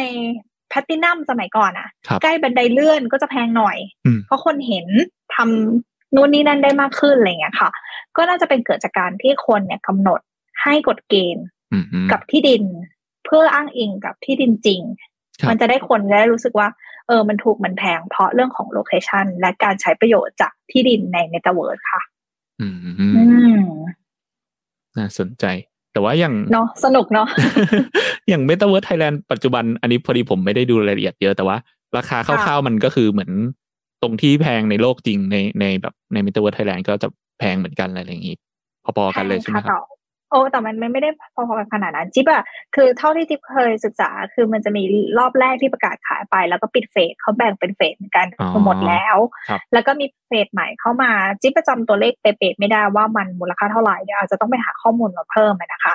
แต่ก็คือจะแพงขึ้นจากเฟสแรกมีการแบบเปิดอ๋อเฟสเลยนะเฟสที่สองแพงกว่าครับอะไรอย่างเงี้ยค่ะ แล้วก็เหมือนกับก็ให้จับจอง ทีนี้มันมีภาพหนึ่งอะ อันนี้ของ Asset White นะคะอืมพอดีแอบไปแฮปภาพมาเนี่ยครับเขาก็มีการไปจับจองใน Metaverse Thailand มาอ่านะครัคะบแล้วก็มีการเอาตึกของตัวเองที่เป็นตึกอ่าเขาเรียกว่าเป็นตึกของจริงที่เขามีจริงๆนะอันนี้คือภาพตึกจริงที่มีจริงๆคือเอ่อเป็นหน้าตาแบบนี้นะคะ แล้วก็ใน Metaverse ก็เป็นหน้าตาแบบนี้ก็คือทำไว้อืมซึ่งอันนี้มันก็คือการออกแบบเหมือน อาจจะเป็นเทคโนโลยีการออกแบบปกติที่ดีนู่นนี่นั่นแหละไปอยู่ในใน Metaverse อะนะคะ แล้วก็คิดว่าในอนาคตเขาก็คงมีกิมมิคนะคะว่า เฮ้ย ถ้าซื้อห้องจริงของเขาจะได้เป็นเจ้าของยูนิตใน Metaverse อืมด้วยนะ ครับ ทีนี้เป็นเจ้าของ unit ทำอะไรได้บ้าง คุณอาจจะมีสิทธิ์ในการ เป็นเหมือน member ค่ะฮะได้สิทธิพิเศษในการทำอะไรบางอย่าง ก็เป็นครับแคมเปญการตลาดเชื่อมต่ออมจากการที่มีเขาเรียกว่าสิทธิ์ใน Metaverse เพื่อเชื่อมโยงกับการตลาดในโลกโลกชีวิตจริงได้ครับค่ะ ประมาณนั้น อืมอืมน่าสนใจ ค่ะแปลว่าจริงๆ คุณจิ๊บยังมองว่าปัจจุบัน Metaverse เนาะถ้าถ้าเทียบกับโลกอสังหาเนี่ย ส่วนใหญ่มันยังจะเป็นเรื่องของเขาเรียกว่าการตลาด มากกว่าเนาะส่วนใหญ่หมายถึงในปัจจุบันนะครับเนาะค่ะเป็นการตลาดแล้วก็แบบเป็นการเพิ่มช่องทางในการสื่อสารกับผู้บริโภคเนาะเพื่อ lead กลับมาแบบอสังหาออฟไลน์ปัจจุบันอยู่ใช่ไหมครับ ส่วนใหญ่ที่เห็นตอนนี้ ใช่ค่ะ หรือว่าในอนาคตมันอาจจะมี activity อะไรบางอย่าง ที่ที่สามารถเชื่อมกันได้อย่างเช่นอันนี้จินตนาการเอาเองนะคะ ก็คืออย่างเช่นเอ่อในอนาคตเนี่ยอาจจะเป็นการลักษณะที่ว่าเอ่อส่วนกลางคอนโดเนี่ยจะเป็นสระว่ายน้ำฟิตเนสซาวน่าใช่ไหมมันอาจจะต้องมีห้องเมตาเวิร์ส อยู่ในคอนโดอ่าเอาไว้เล่นเกม เอาไว้มาประชุมซูมแบบเอาฉันสำหรับซูลูกมบ้านแบบเนาะลูกบ้านมาประลูกประชุมบ้านในเมตาเวิร์สเมตาเวิร์สหรือแบบเฮ้ยฉันอยากไปช้อปปิ้งอยากไป Louvre Museum ฝรั่งเศส ไม่อยากดูแบบในหน้าจอคอมอะมันดูแบบครับไม่เก๋ก็ขอไปอืมเล่นส่วนกลาง แล้วก็เดินอยู่ใน Louvre Museum ได้นะคะ หรืออันนึงที่น่าสนใจคือการที่มีสถาบันการศึกษาในโลกเมตาเวิร์สอ่าอ่าครับ อันนี้เป็นสิ่งที่จิ๊บว่าน่าสนใจว่า ถ้า in case ว่าเราอยากไปเรียนที่ออกฟอร์ดโหอืมต้นทุนในการไปเรียนคืออะไรอืมค่าใช้จ่าย แต่ถ้าเกิดสมมุติว่าวันหนึ่งเนี่ยมันถามว่าเรียนออนไลน์กับเรียนเมตาเวิร์สจิ๊บว่า feel ต่างกันครับออนไลน์เราจะอยู่แค่หน้าจอนี้ใช่ไหมฮะอืมแต่ถ้าเราเมตาเวิร์สเราจะเหมือนมีเพื่อนมานั่งอยู่ข้างๆอ่าเราก็ใช่เฮ้ย say hi อะไรกันครับได้นะ แล้วเราก็จะเห็นอาจารย์อยู่ข้างหน้า แล้วเราก็มีอืมการเรียน ทีนี้ได้ข่าวว่าถ้าเกิดสมมติว่า การสื่อสารมันง่ายขึ้นล่ะ ว่าเมตาเวิร์สสามารถเปลี่ยนภาษาจากภาษาอังกฤษเป็นภาษาไทย ภาษาอังกฤษเป็นภาษาอินเดีย ภาษาอังกฤษเป็นภาษาจีน โลกการเรียนมันจะแบบเปลี่ยนไปหมดเลย อืมอืมครับเพราะฉะนั้นอสังหาของความเป็นจริงเนี่ย จะเป็นยังไง โรงเรียนจะเป็นยังไงโอ้ theaterจะเป็นยังไงครับอ่า office building จะเป็นยังไงแล้วต่อไปในอนาคต อันนี้คือสิ่งที่ครับเราต้องมานั่งคิดกัน โอ้น่าน่าสนใจนะครับ ไม่เคยคิดมุมนี้มาก่อนเลยเพ ราะว่าอย่างอืมอย่างโรงหนังก็เห็นชัดแล้วเนาะพอเรามีสตรีมมิ่งอะไรเงี้ยมันก็มีผลกระทบเหมือนกันเนาะใช่โรงหนังนี่คือคือคือคือยิ่งยิ่งโควิด ยิ่งยิ่งชัดว่าออนไลน์ออนไลน์โตมาก การใช้ซูมตะขิดตะขวงมากเลยนะแต่ก่อนอือะมอืมครับรู้สึกว่าฉันต้องพูดอะไรกับหน้าจอหรือการไลฟ์แบบเนี้ยเรารู้จริงๆตอนนี้อ่าจะก็เป็นอวตารอยู่นะ ก็คืออยู่ในโลกของครับของออนไลน์อยู่เหมือนกัน เพราะฉะนั้นเนี่ยรุ่นพี่จิ๊บคนหนึ่งจะบอกว่าการที่เป็น อะไรที่เป็นแบบ human touch ก็อันนี้พูดถึงเรื่องของอสังหาหรือเรื่องของบริการที่เกี่ยวกับคนอะไรเงี้ยค่ะ น่าจะยังเติบโตขึ้นเรื่อยๆอย่างเช่นอืมการนวดที่ metaverse แทนที่ไม่ได้อ่าครับเนาะอาจจะแทนที่ด้วยเก้าอี้นวด แต่มันก็ไม่เหมือนคนนวด แต่อืมพวกอืมโรงเรียน โรงภาพยนตร์ office building อืมมันอาจจะหายไปครับ หรือน้อยลงอืมแล้วก็คนจะต้องการพื้นที่ว่าเฮ้ยมา hang out เพราะอยากเจอมนุษย์ตัวเป็นๆเดี๋ยวนี้เวลาจะเข้าออฟฟิศบางทีก็เออ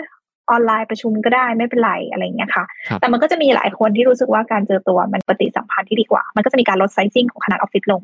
และที่สำคัญที่ว่า developer หลาย ๆ เจ้าที่ให้ความสำคัญคือการดีไซน์พื้นที่บ้านครับให้มีห้องทำงาน อืมอืมพื้นที่ส่วนกลาง ให้มีความคอนเน็กกับ Metaverse อ่าครับจิ๊บอาจจะแบบอ๋อนี่ตอนนี้เวลาขายบ้านก็จะสามห้องนอนสองห้องน้ำใช่ไหมแล้วก็จะบอกว่า อ๋อนี่เป็นสามห้องนอนหนึ่งห้อง Metaverse นะคะ ก็ได้อืมเนาะในอนาคตอาจจะต้องเห็นอะไรแบบนี้ค่ะ ครับ โอ้โหน่าสนใจนะครับพอคุณจิ๊บพูดแล้วคิดตามเลย โอเค มันก็แบบมีผลกระทบพวกนี้เนาะที่เราแบบอาจจะคิดไม่ถึง หรือว่าผมคิดแม้ค่ะกระทั่งว่า อีกหน่อยถ้าแบบมีแบบที่คุณจิ๊บบอก โอเค ความสำคัญของโรงหนัง หรือว่าโรงเรียนอาจจะน้อยลงอาจจะมีออนไลน์มากขึ้นมีเมตาเวิร์สอะไรเงี้ยพ ราวนี้มันก็จะมีผลต่อ location ของอสังหาจริง ๆ ด้วยเหมือนกันเนาะจากอย่างเช่นแบบเอออสังหาที่ใกล้โรงเรียนหรือว่าใกล้โรงหนังใกล้อะไรเงี้ยมันก็จะแบบราคาก็จะเปลี่ยนไปอะไรเงี้ย คนก็จะหาไกลมากขึ้น แต่ว่ามีอะไรทดแทนอะไรเงี้ย ก็มีผลมีสิทธิ์กัน ใช่ก็ก็เป็นสิ่งที่ที่ต้องต้องต้องพิจารณาแหละว่า ถ้ามันมาแทนที่คือถ้าถามในระยะสั้นห้าปีสิบปีจิว่าอาจจะไม่ได้เห็นผลการเปลี่ยนแปลงขนาดนั้นน่ะนะคะ แต่ในอนาคตจิว่ามันจะมีการเปลี่ยนแปลงเรื่องของประเภทที่อยู่อาศัย การพัฒนาอสังหาแล้วที่สำคัญคือเรื่องของราคาอสังหาที่มันอาจจะเราไม่จำเป็นต้องอยู่ในพื้นที่ที่ใกล้เมืองขนาดนั้นก็สามารถที่จะ connect ถึงกันได้ค่ะ อืมอืมครับโอเคจิ๊บเตรียมเรื่องของความเข้าใจผิดการซื้ออสังหาแล้วก็เทรนด์อสังหามามาเล่าให้ฟังด้วยค่ะได้ครับ จะเป็นเทรนด์เรื่องอสังหาในอนาคตละกันอืมครับนะคะก็จิบว่าเป็นเรื่องที่น่าสนใจว่าเอออสังหาเนี่ย มันจะมีการปรับเปลี่ยนตามประชากรค่อนข้างสำคัญ อย่างที่เราทราบกันตอนนี้คนอยู่เป็นโสดมากยิ่งขึ้นอืมการมีลูกน้อยลงมากยิ่งขึ้นนะคะ การทำงานแบบออฟฟิศอาวน้อยลง มันส่งผลต่ออสังหาทั้งหมดเลย เทรนด์ที่จิบคิดว่าน่าจะมาในอนาคตอย่างแรกอะค่ะคือเทรนด์เรื่องของเป็นเขาเรียกว่าเป็น retirement home อืมครับ หรือบ้านสำหรับผู้สูงอายุ ไม่ค่อยอยากจะใช้คำว่าผู้สูงอายุมันดูแก่ เราจะใช้ว่าผู้มีประสบการณ์ในการใช้ชีวิตอ่านะคะครับคืออยู่มานานอะไรเงี้ย คือที่เห็นหลาย ๆ ที่หลาย ๆ เจ้าก็เริ่มออกมาทำพวกที่เป็นบ้านสำหรับผู้สูงอายุโดยที่ไม่ไม่เหมือนเก่าที่เราจะนึกถึงแบบที่ที่มันคงอดอู้มีแต่คนแก่ แต่เดี๋ยวนี้เขาจะพยายามทำอะไรที่เป็นแบบ ไลฟ์ลี่คือแบบอืมเอ้ยเป็นคอนโดสวยครับๆมีการบริการแบบโอ้โหมีสปา มีซาลอน แล้วก็มีแอคทิวิตี้อยู่ในนั้น พร้อมกับการดูแลแบบจากแพทย์หรือว่าจากพยาบาล อืมครับ ไม่ว่าจะเป็นคนโสด หรือคนที่มีครอบครัวก็สามารถพาคุณพ่อคุณแม่มาอยู่ได้ แต่ก่อนเราจะคิดรู้สึกว่าพวกรีทายเมนพวกเนี้ยใครพาพ่อไปแม่ไปอยู่เนี่ยมือคือคนที่เหมือนทิ้งพ่อทิ้งแม่เลยเนาะอืมแต่ว่าครับจริง ๆ ในสังคมเมืองนอกอะค่ะ การที่พ่อแม่ไปอยู่อะคือเขาเป็นการมอบคุณภาพชีวิตให้ดีกับพ่อแม่ครับ มอบสังคมที่ดีให้กับพ่อแม่ ซึ่ง mindset คนไทยยังไม่เป็นแบบนั้นนะคะอืมอืมแต่ในอนาคตจิ๊บว่าเทรนด์ของคนอาจจะเป็นแบบนั้น ตอนนี้หกสิบเจ็ดสิบเล่น iPad มอยากจะแบบนู่นนี่นั่นเล่น surfboard อะไรเงี้ยมันมันก็เกิดขึ้นได้ เพราะฉะนั้นเนี่ยเทรนด์ที่อยู่อาศัยมันจะถูกปรับเปลี่ยนเป็นแบบนี้นะคะอืมแล้วก็จะมีเรื่องของ เอ่อตอนนี้มีแคมเปญละบ้านคอนโดคนโสดอืมคือปกติขายบ้านมันก็จะเป็นขายครอบครัวไหมจะเน้นการอยู่เป็นครอบครัว แต่หลังๆ เริ่มมีบางเจ้าอย่างของ s อ s อย่างเงี้ยค่ะทำเป็นบ้านคนโสดมาอืมเพราะเขารู้ว่าเฮ้ยจริง ๆอะคนโสดเขาอยากอยู่บ้าน ก็มีไม่ใช่อยากจะอยู่คอนโดครับแต่เขารู้สึกว่าบ้านมันใหญ่เกินไป แล้วมันอาจจะมีดีไซน์ฟังก์ชันว่าเฮ้ยห้องนอนก็ใหญ่ไปเลยสิห้องข้างล่างก็เป็นห้องทำงานไปสิอืมแล้วก็ใช้ในเรื่องของส่วนกลางที่ดึงดูดของคนที่มามี community ด้วยกันหรือสังคมอืมในบ้าน หมู่บ้านที่มันแบบสามารถมี activity กันระหว่างลูกบ้านได้ครับนะคะจิ๊บว่าในอนาคตก็น่าจะเป็นเทรนด์นี้ด้วยเช่นเดียวกันนะคะแล้วก็จะมีเรื่องของ mixed use อืมอืมครับเดี๋ยวนี้เห็นเยอะมาก ใช่ เพราะว่าคนเราอะเดี๋ยวนี้ชอบแบบมีห้าง มีที่คอนโด มีออฟฟิศอยู่ในที่เดียวกัน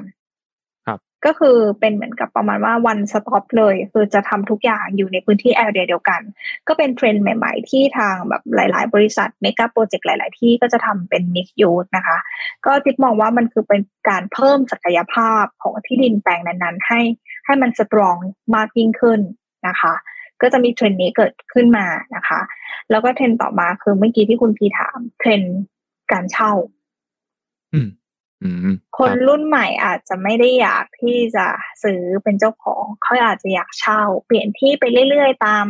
ตามงานอืมหรือยังไม่แน่ใจในอนาคตว่าแบบ จะไปเรียนต่อไหมจะย้ายไปอยู่ต่างประเทศหรือเปล่า การเช่าก็จะกลับมาคือคักแล้วก็เป็นตลาดที่คนจิว่าถ้านักลงทุนอะ เป็นโอกาสดีในการซื้อไว้ถ้ามีกำลังอะนะคะครับแล้วก็ปล่อยให้เช่า เพราะว่าจิบคิดว่าตลาดเช่าน่าจะเติบโต แล้วก็ถ้านอกจากนั้นก็ Metaverse เมื่อกี้พูดไปแล้วอืมคิดว่ามาแน่นะครัคะบมาในรูปแบบไหนเท่านั้นเอง รวมถึงการซื้ออสังหาผ่านคริปโตเคอเรนซีถึงแม้ว่าตอนเนี้ยอืมจะมีการแบบห้ามรับชำระารคริปโต มีภาษีคริปโต แต่ว่าจิว่าในอนาคตอาจจะเลี่ยงไม่ได้ อาจจะมีเรื่องของการเป็นช่องทางในการซื้อขายเหมือนกับใช้บัตรเครดิตรูดใบจอง การกู้เงินปกตินะคะ ก็น่าจะเป็นเทรนที่น่าจะเกิดขึ้นถ้าทางแบบกรตหรือทางอะไรอนุมัติมาก็เป็นช่องทางหนึ่งในการที่จะดึงเม็ดเงินของคนที่ได้กำไรจากการเทรดนะคะ มาซื้ออสังหารายได้มากยิ่งขึ้นค่ะครับมันนี้ โอเค ได้เลย ก็คือมีห้าข้อเนาะมีบ้านสำหรับผู้สูงอายุเนาะแล้วก็บ้านคอนโดสำหรับคนโสดแล้วก็มิกยูสผมคิดว่าสามข้อนี้คือมาแน่ๆละเราก็เห็นชัดอยู่แล้วเนาะช่วง work from home ช่วงแบบอ่าสังคมผู้สูงอายุมากขึ้นอะไรอย่างนี้นะครับ แล้วก็อีกสองอันก็คือเรื่อง Metaverse เนาะแล้วก็การซื้ออสังหาด้วยคริปโตนะครับ อันนี้ผมคิดว่าน่าจะต้องติดตามอย่างใกล้ชิด เพราะว่าผมคิดว่าจริงๆ มันเพิ่งเริ่มต้นเลยนะทั้ง Metaverse ทั้งคริปโต NFT อะไรก็ตามมันยังไม่รู้ว่า จะไปทางไหนเหมือนกัน แต่ว่ามันก็มาแน่ๆแหละ แต่ว่า direction ไหนเดี๋ยวจะต้องติดตามดูกันอีกทีนะครับ ค่ะ โอเค เดี๋ยวให้คุณจิ๊บบอกเกี่ยวกับเรื่องที่คนชอบเข้าใจผิดละกัน เรื่องที่คนชอบเข้าใจผิดเกี่ยวกับอสังหาริมทรัพย์ในฐานะที่คุณจิ๊บอยู่ในวงการอสังหามานานเนาะน่าจะมีคนแบบ น่าจะเจอเรื่องอะไรเยอะแยะเลย ก็เข้าใจผิดกันเยอะอย่างแรกก็ อสังหาถ้าฟังปุ๊บในทุกคนตอนสมัยจิบเด็กๆรู้สึกมันเป็นเรื่องของคนรวย เป็นเรื่องของผู้ใหญ่ที่จะต้องมานั่งคิดซื้อสังหาหรือลงทุนอสังหานะคะ แต่จริงๆแล้วอะจิ๊บว่าการที่อสังหาเนี่ยมันมีเสน่ห์อย่างหนึ่งที่อยากจะบอกก็คือ มันเป็นการลงทุนที่ไม่ต้องใช้เงินสดได้ก็คือเรื่องของการเลเวลเลการใช้เงินกู้นะคะพูดอย่างนี้ปุ๊บโหพี่จิ๊บสนับสนุนให้ทุกคนเป็นหนี้หรือเปล่า ไม่ใช่นะคะคือการเป็นหนี้ที่ดีมันก็สามารถที่จะหนึ่งก็คือใช้เครดิตเราในการกู้เงินได้สองคือเลเวลเลเนาะภาษาอสังหาก็คือเป็นแบบเหมือนเครื่องทุ่นแรงในการลงทุนนะคะสมมติคุณพีอยากลงทุนหุ้น เงินสดก็ต้องมีลงทุนคริปโต เงินสดก็ต้องมี หรือบางคนไปกู้เพื่อนกู้พ่อกู้แม่มาอันนั้นไม่ดีนะคะ แต่สังหาถ้าสมมติคุณทำงานผ่านโปร ทำงานมาหนึ่งปีสองปี กู้เงินได้เงินเดือนสามหมื่นกู้ได้สองล้าน กับการที่ต้องเก็บเงินสองล้านให้ได้อะระหว่างทำงานอะมันมันยากมากนะคะ ไม่ได้สนับสนุนว่าเฮ้ยรีบเป็นหนี้นะทุกคน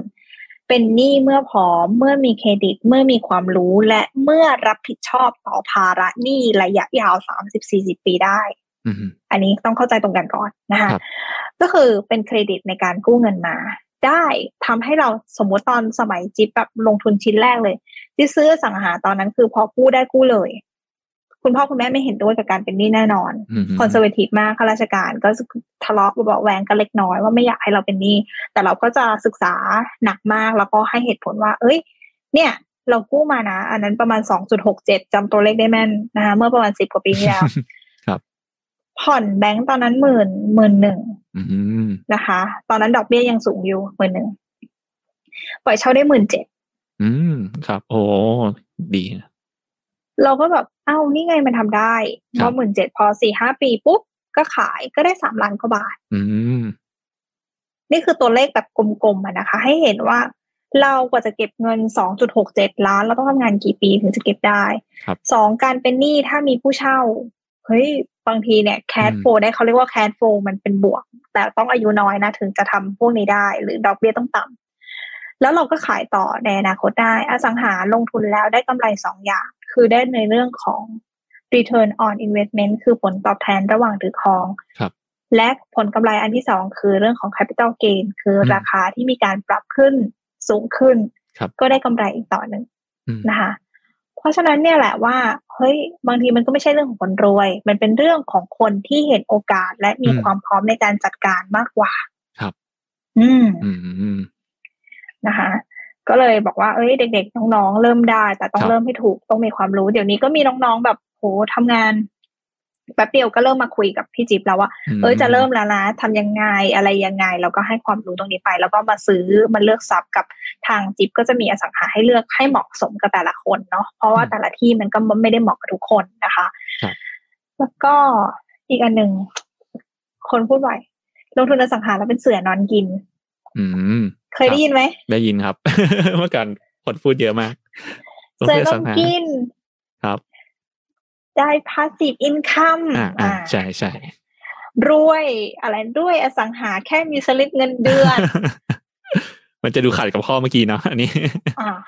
อ่าเอ่อมันคือภาพที่บางครั้งเป็นมายานิดหนึ่งอืมอ่าอย่างแรกกว่าพี่จิ๊บจะซื้อแต่ละที่ได้คือมัน active มากในการหาอสังหาครับและเมื่อกี้คือยกเคสที่มันดีอืมถามว่าตอนนี้มีทุกวันนี้มีติดมือไหมมี ผ่อนเดือนละสามหมื่นแปดปล่อยเช่าได้หมื่นสี่อืมอืมเพราะสถานการณ์โควิด มันครับของที่พัทยามันลดราคาลงมาเยอะมาก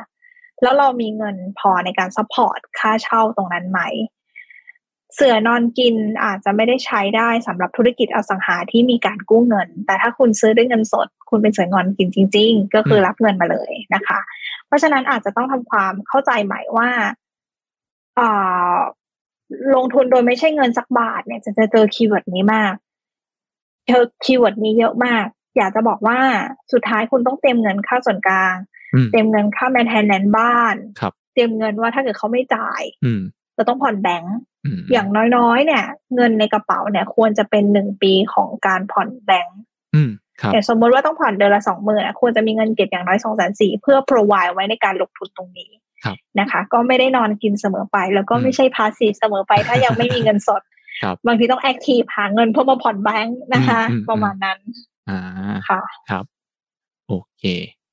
ได้เลย ก็เป็นสองข้อที่แบบเออได้ยินบ่อยจริงๆค่ะต้องรวยเท่านั้นก็เป็นเสือนอนกิน จริงๆก็คุณจิ๊บก็บอกว่าไม่ใช่นะวันนี้ จริงๆเราไม่จำเป็นต้อง รวยที่สุดก็ได้เนอะในการลงทุนอสังหาคุณจิ๊บก็บอกว่า แต่ว่าต้องมีความรู้แล้วก็เหมือนใช้เครดิตเราจริงๆคนเป็นมนุษย์เงินเดือนเนี่ยถือว่าเป็นคนที่แบบมีเครดิตดีเนาะใช่ไหมครับคุณใช่จิ๊บแล้วทางการใช่เงินอะเอาเครดิตตรงเนี้ยไปไปกู้แบงก์แล้วเราก็เอาไปลงทุนอสังหาอะไรเงี้ยดูที่ดีๆ แล้วก็อีกอย่างหนึ่งก็คือแบบว่าเรื่องเสือนอนกินคุณจิ๊บบอกว่า มันก็ไม่ใช่ว่าจากข้อแรกแล้วเราจะอยู่ดีเอา credit term ไปกู้ แล้วก็ซื้อที่ไหนก็ได้แล้วก็แบบได้เงินเข้ามาฟรีไม่ต้องทำอะไร มันก็ต้องศึกษาเหมือนกันต้องหาที่ดีๆ แล้วก็ จริงๆเราก็ต้องมีเงินทุนสำรองที่คุณจิ๊บแนะนำวันนี้ก็ควรจะมีอย่างน้อยหนึ่งปีเนาะสำหรับถ้าสมมติว่าค่ะเออไม่มีคนเช่าเลยแล้วเราจะผ่อนเนี่ย เราจะได้ระหว่างนี้เราจะได้แบบหาคนเช่าได้แบบ โดยไม่เครียดมาก มีแบบใช่ค่ะรันเวย์อยู่มีอะไรอย่างนี้นะครับโอเคเดี๋ยวอาจจะให้